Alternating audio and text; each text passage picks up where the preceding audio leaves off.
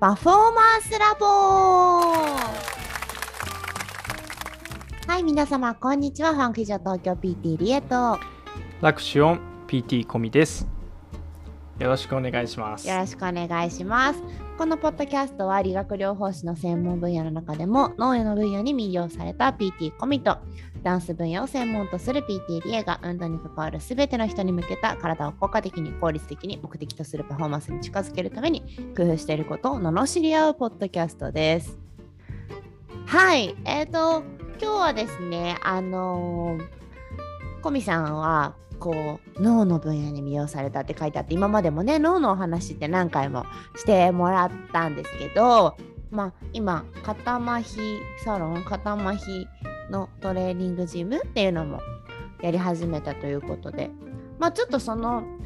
病気のことというかそこら辺を話していこうかなと思うんですけど皆さん脳卒中とか脳梗塞とか聞いたことありますかね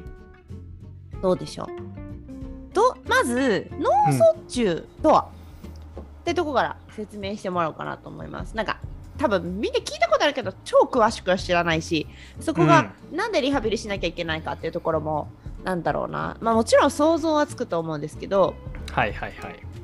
い。ね重要性というかそこら辺も知りたいかなと思ってまず脳卒中とはうんうん。脳卒中とはっていうところですね。はい脳卒中って脳の障害っていうのはきっとね、あのイメージとして想像つきますよね。ねあのわかるかなと思うんですけど、まあ、うん、そこは間違ってなくて、はいねあの脳し脳卒中には種類があるっていうことはいですよね。まあ要は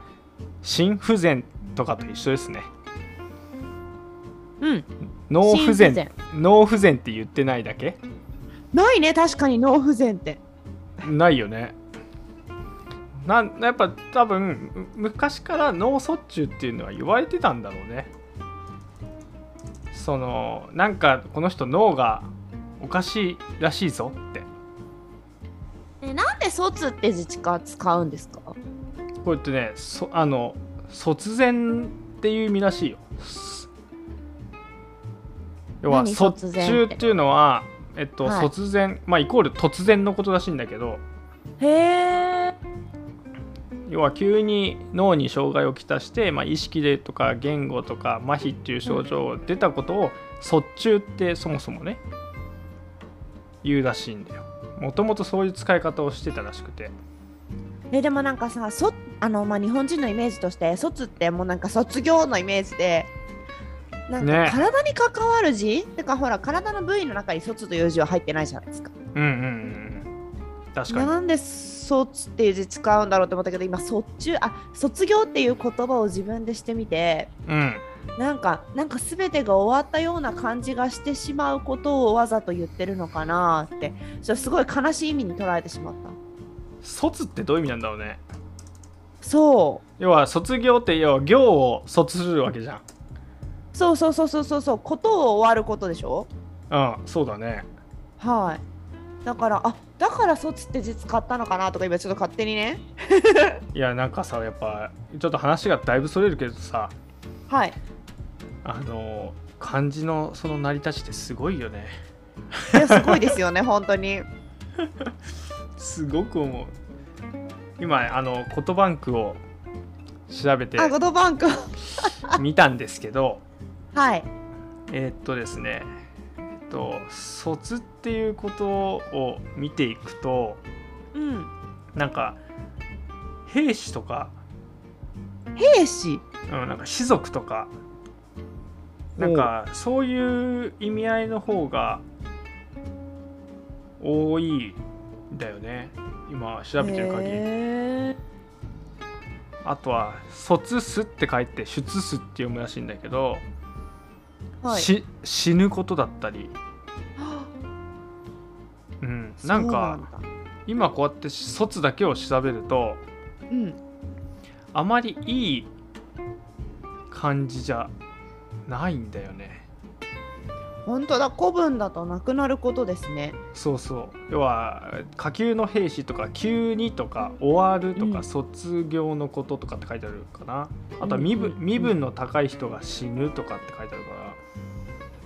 からはあなんかまあ、だからあんままありねなくなるまあ今はそうでもないかもしれないけどうん昔はやっぱなくなるような病気だったっていうことなのかもしれないねそうかもしれないねあ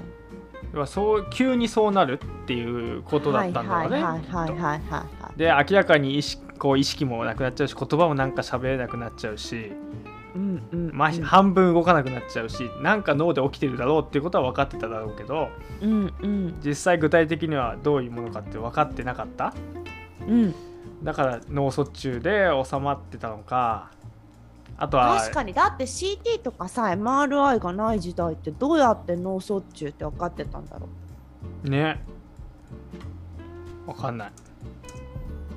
あとはその脳出血じゃなくて脳一血ってさあのうあ昔言いましたねご高齢な方とかは今でも言ったりする言います方言いがいまますすけどそうそはういそう、まあそれはこう出血のことではいはいはいはい要はは一血いいっってて難しい字ですねそうそうなんかこう溢れる感こじだれよほねらあのー、なんですか医療系の大学でこの言葉はならないじゃないですか。習わないねねうん、もうそういう使い方をしないからねしないですね。そうそう確かに久なん々に聞いた。そうそういうあつ、ね、言葉の違いもあるのかもしれないしそれはうん私たちはこう勉強して、まあ、医学が進んで病態がより分かったから今はそう言わないんだと思うんだけどそうですね確かになんかまあ脳卒中という言い方はまだするかもしれないけれども、うんうん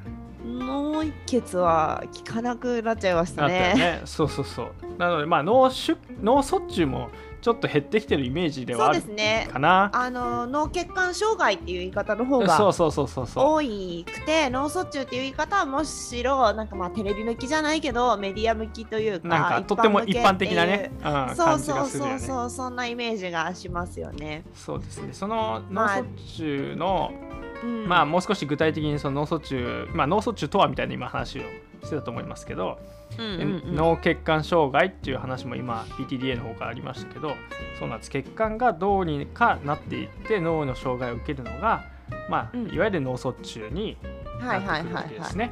うんで、えっと、その中には、まあ、皆さんこうよく聞く名前だと脳梗塞とか、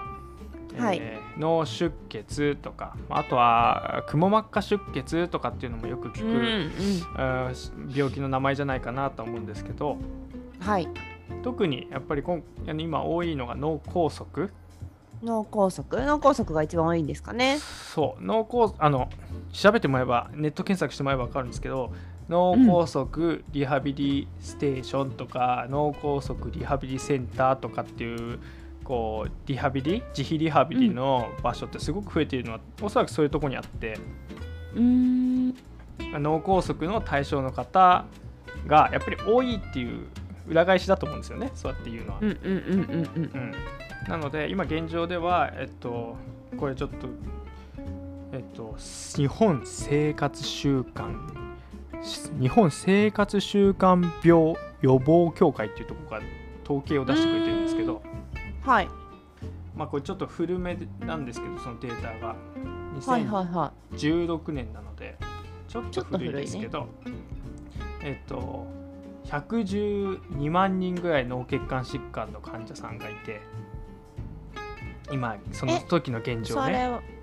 ーん脳血管疾患の患者さんね脳梗塞だけとかじゃなくてね、はいはいはいはいはい。うん、なので全部を含めてはいるんですけどなので年にそれぐらいの患者さんがこう出てきているそうね患者さんの数で言えば14万人ぐらいだし入院してる人すごい。入院してる人が毎年多分14万ぐらいいる、ほう。うん、でそれの人たちがこう毎月受診してまあそれよりも前になった人たちも受診をするから、そういう人はたいちはいを。合算して日本全国で今その障害を患って通院している人たちが112万人ぐらいいるっていう感じ、うんうんうんうん。でもまあ少し減ってきてはいるみたいなんだけど、そうなんですね。うん、以前と比べるとねそうその112万人のううちっていう言い方があってるのかわからないけど年間亡くなってしまう方は6万人ぐらいのへこれ脳梗塞でね脳梗塞でなってしまう方えもう全然感染日本の感染症より多いじゃないそりゃそうだよねなんかもう本当はもっと身近なんだろうねきっとねそうなんですよねまあだかうらん話そうよってとこなんですけどうんうんうんうん、身近にだって家族がなるかもしれないしなってるかもしれないしそうそう、ん今それで家族がっていう話になったからちょっとその話なんですけど、うん今どれぐらいそのリスクがあるか要はみんな、えっ、と自分がなる可能性があるかってことそうそうそうすごく統は計い的、はいはいはい統計的だから一概には言いにくいんですけど、うんうんえっと今4人に1人がそのそうななりのなるリスクが高いと言われているうん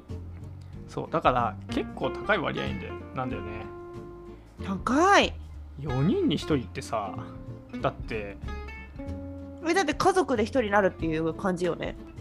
いやそうだねそうそうそうそう数で言えばそんなだあったりだてよねコミさんちなんてだからコミさん4人家族でうんうん4人家族だったら1人は脳梗塞になる可能性あるよっていうことようんことよ ことよそういうことよそういうことよやんそうなのよ短いよそれはそうだからね、えーまあ予防ね、まあ、日頃の健康をっていうことしかまあ言えないこともなんだけど、はいはいはいはいはい、ね、それぐらい実はリスクをみんな背負っているしあうんの起こり得る障害であることであっはいはいて、で特にその脳梗塞は、まあ、さっき比較的こうすごく肌感覚で申し訳ないですけど脳出血は若い人の方が多いイメージで。うんうんうんうん脳梗塞は比較的こうね年を召された方の方が多い印象なんですねなんかうん出血はねバリバリ仕事して工場でとか、えー、とパソコン作業中にとかなんかそういうことを抱えてた人たちがすごく多いイメージ現役世代がなってるっていう感そじうですのかね現役の45後半から5060手前ぐらいの方で出血っていう方はすごく多いイメージがあるし脳梗塞の方逆に若い人ってあんまりいない気がするんですよね60代以降でなってる方がい多い、なので、まあ、そういう理由もあるんでしょうけど脳梗塞っていうのはこう介護のこう要因にとてもなりやすい人の手を借りないと生きていけなくなる要因になりやすそうそう今その介護の原因第2位らしいこれでいも1位何認知症これちなみにこれ2016年だから今どうかわかんないんだけど1位は1位なんだろうね骨折かなどっちだろう骨折もあれだろうねなんかあとはやっぱ老衰とかもあるだろうねきっとねああそういうことですかそうかそうかうんえそれでそのじゃあ脳出今出てきた言葉として脳出血と脳梗塞っていうのがあったと思うんですけどうんうんこうまあね4人に1人はなるかもしれないわけじゃないでうんうんなんかまあどうしてなっちゃうかどうやってなっていくかを知ってればもしかしたら予防ができるかもしれないっていうところもあって、うんうんうん、どうしてなっちゃうかっていうところがうんそうですわかるねと嬉しいかまなあいろいろねリスクファクターってたくさんあるんですけどうんうんあのやっぱり血管が詰まるもしくは血管が破けて出血してしまううんっていうところが脳出血と脳梗塞のあの主な病態になってきますのではいあのそれぞれ多分気をつけていかないといけないことって違うんですけどはいはいはいすごく極端に言うとうん脳梗塞は血管の中で不純物が溜まっていくものなのでうんやっぱり血管を血液をサラサラにしとかなきゃいけないんですよね。うんうんうんうんううんん脳出血は逆に血管が破けていっちゃうのが出血なわけなのではいえっと、血管にストレスをかけないことですよね。血管にストレスをかけない例えばですけど、えっとまあ、いわゆる水道につけるようなホースをはい血管と見立ててうんでそこのホースの中にどんだけ強い水流を流し続けてしまうかってとこがポイントで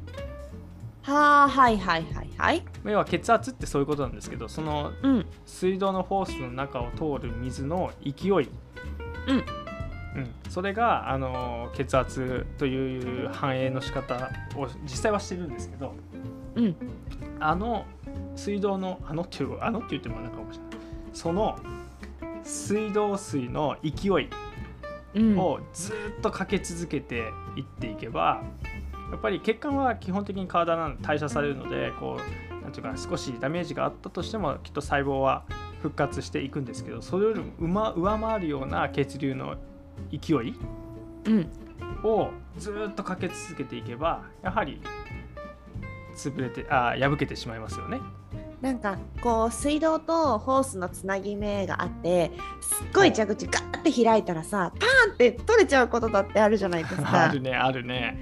そういうのがまあ脳出血って考えてもいいかもしれないですよね。イメージとしてはねそうまあそうだねあれはまあ接本当はホ続ー不スが足な破だけれだけるどんだけど接そう続そ不うそう足だからちょっと違うんだけどうんうん。そうだあね。とこう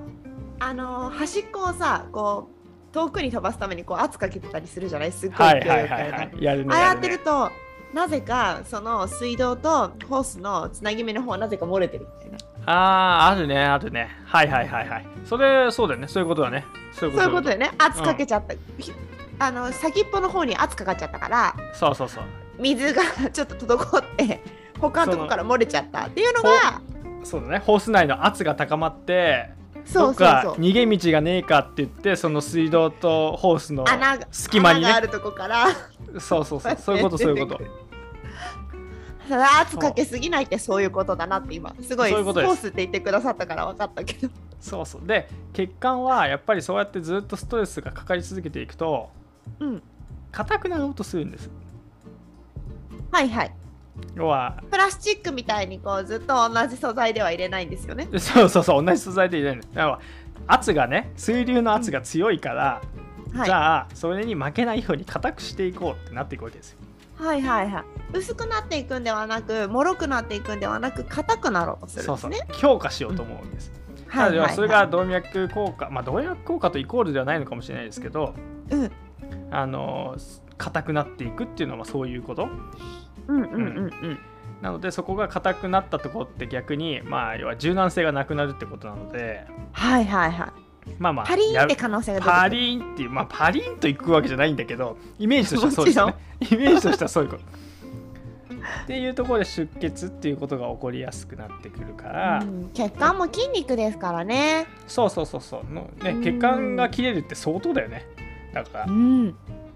だからそういうことを考えていくとやっぱり日頃からえっとなんていうか例えば水分取んないで脱水状態で動いてたら血圧どんどん高くなっていくとか、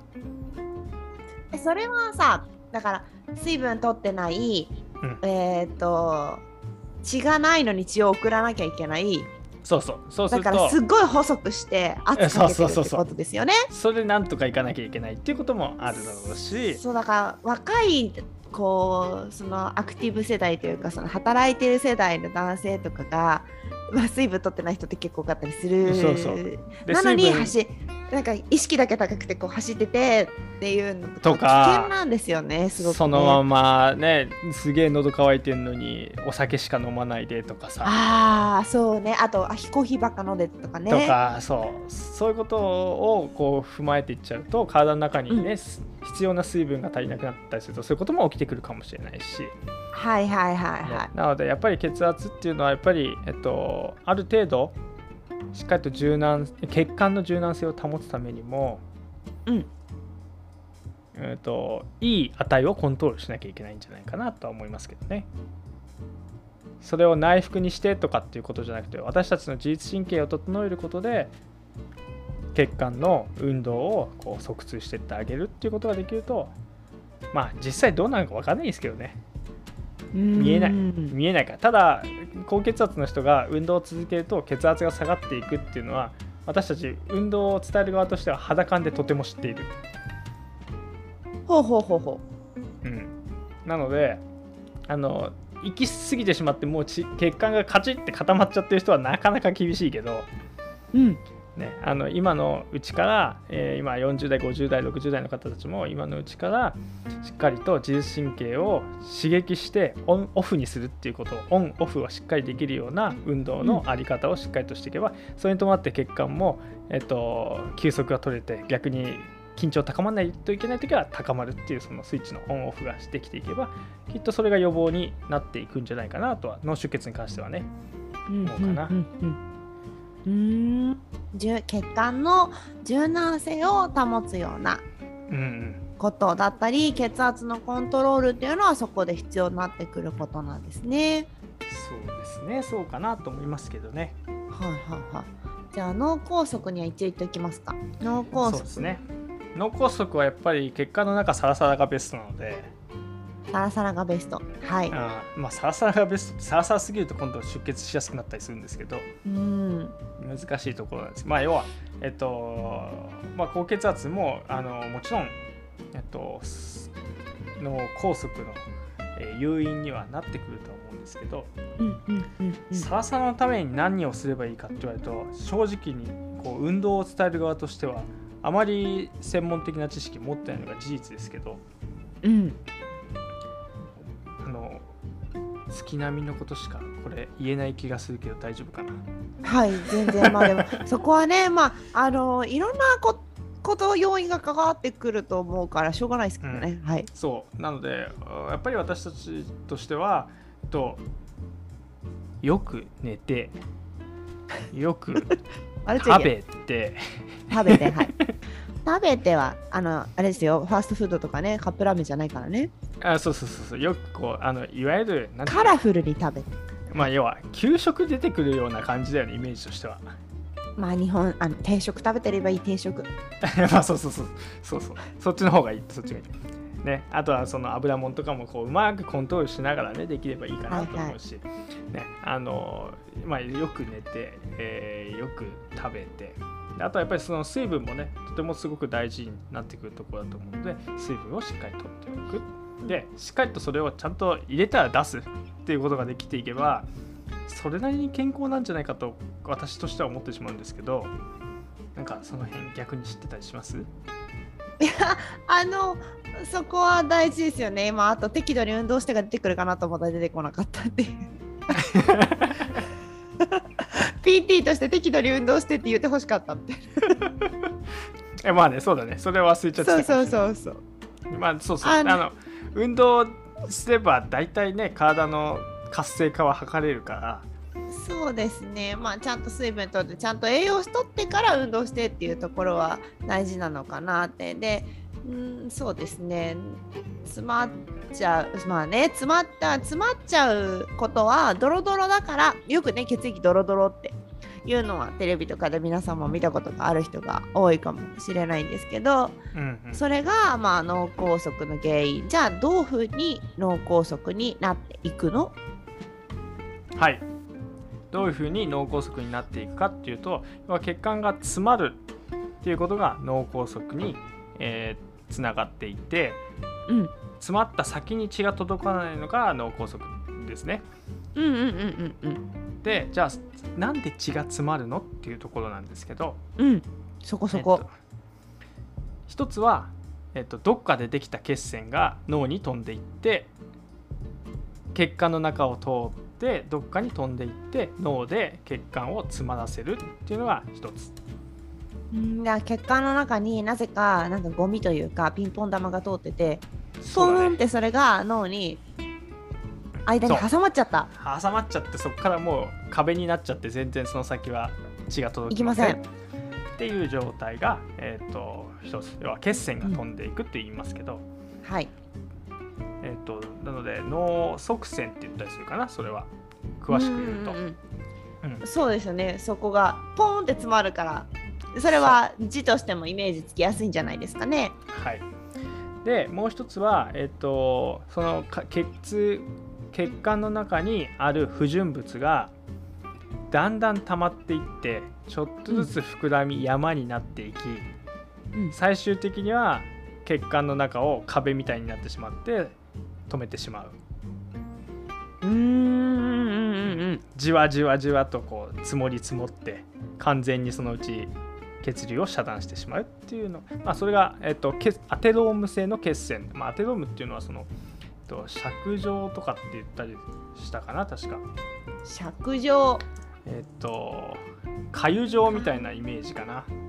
あはいはいはいはいはいはいは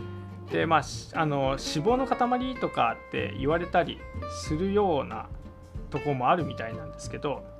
はいなんか、えっと、脂肪油っていうよりはなんかなんていうのかな皮脂みたいなイメージなのかな何何皮脂とかあの角質とかはいはいはいはいはいはいああいう感じのイメージなのかなあできまあコレステロールみたいな思ってる人も多いかもしれないけどちょっと違うんだそうそうそうそうなのでまあアテロームっていうのだけ調べるとそういうこう風流とか言われてるみうたい、ーんはいはいはいはいはいはいその粉瘤って要はこう、ね、皮膚とかの袋に溜まった油っていうか脂肪分みたいなうんのが溜まってプチュって出すとピュって出てきたりしませんこう鼻のとことかねあそうそうそうそう物質そこううピュって出すような感じねそうそうそうそうああああいうそれ取るやつ昨日買ったわ私いやいやう るさいわ そうそうでそういう、まあ、ようなものが血流の中に血が堂々だと混じっていってるので、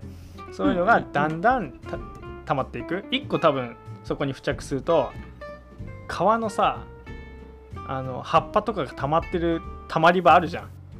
あるあるあるうん、ああいうのがそこで落ち固葉まりが川にこう流れてってそうそうまそうあそう、岩とかがあるところにこう一個溜まるとそうそうそうそうみんながそこに溜まっててなんかすごいそこだけカラフルな川みたい そうそうそうそう。まあそれが実際こう脂肪分とかだったりすると、まあそれをは埋いはいはいめ埋め尽くしてしまうっな。はあていうのがアテローム性の、えーアテローム性血栓だったかな。はいうん。というふうになります。で、まあその同じようなそういう脂肪分が場所を変えてすごく、えー細い血管のところ。うん脳ってだんあの大きな血管の太い幹のところからうんうんうんだんだん枝葉をこう分かれていって最終的にはすごく細かい毛細血管になっていろんなところにこう分布してるんですけどはい要はあのこの大きなの木の感じですよね。最後大きな太い幹だったのが小さい葉っぱになっていく伝わんないか大丈夫ですよ伝わるよ伝わるけど今ちょっと睨んでみた 怖いな あでそういうところで今度細いところであの溜まってしまう、えっとそういう脂肪分が溜まってすごい小さいところで要はえっと脳梗塞っていうのを起こしてしまうっていうこともあってそれがいわゆうんうるんら、あの楽な梗塞って言ったりするんですけどはいはい楽な梗塞は割とこう認知機能が落ちてしまうような、えーことが多かったりだとかあんまりこうなん運動なんでそれ認知機能なんですか細いところに行く先が認知機能のとこが多いからいや俺は違うと思ってておうこれいやそごういめうんなのさいこが大れ事だよ私の完全に完全に肌感中か直感中かはいなんですけどちょっとそのう辺、んうんあのごめんなさいって感じなんだけど、んあのさっきえっと脳には機能局剤っていうものがあってうんうんで役も機割を能局剤の話さもうちょっと次に行こうかなじゃあ次は楽な拘束認知機能っていう話をちょっと言ってみましょうか。そうですねなんか機能局剤ですごい難しい言葉にしちゃったんですけどうん、なんかその脳梗塞も場所によってだったりとか、まあ、拘束する部分によって本当にやるやることが違ったりとか、まあね、障害される部位が違うらしいので、うんそこら辺を次回ちょっと小見さんに話してみようかなとはい思います。そうしましょうよろ。しいですかはい、はいあの今日はちょっとね脳梗塞脳出血まああのー脳血管障害と言われるまあ総称ですねどうしてなるのかなっていうところをぜひ皆さんにしてもらえたらなと思ってお話ししました4人に1人がなる時代らしいのでもう事前に予防したりとかまあ周りの方にいる場合はまあちょっとこういうお話をねあの聞いた上で接していただくとちょっと心も変わるのかなと思いますのでぜひぜひあの最後まで聞いていただけてたら嬉しいですえっとパフォーマンスラボは毎週日曜日に更新しておりますのでぜひぜひ登録の方よろしくお願いします本日もありがとうございましたありがとうございました。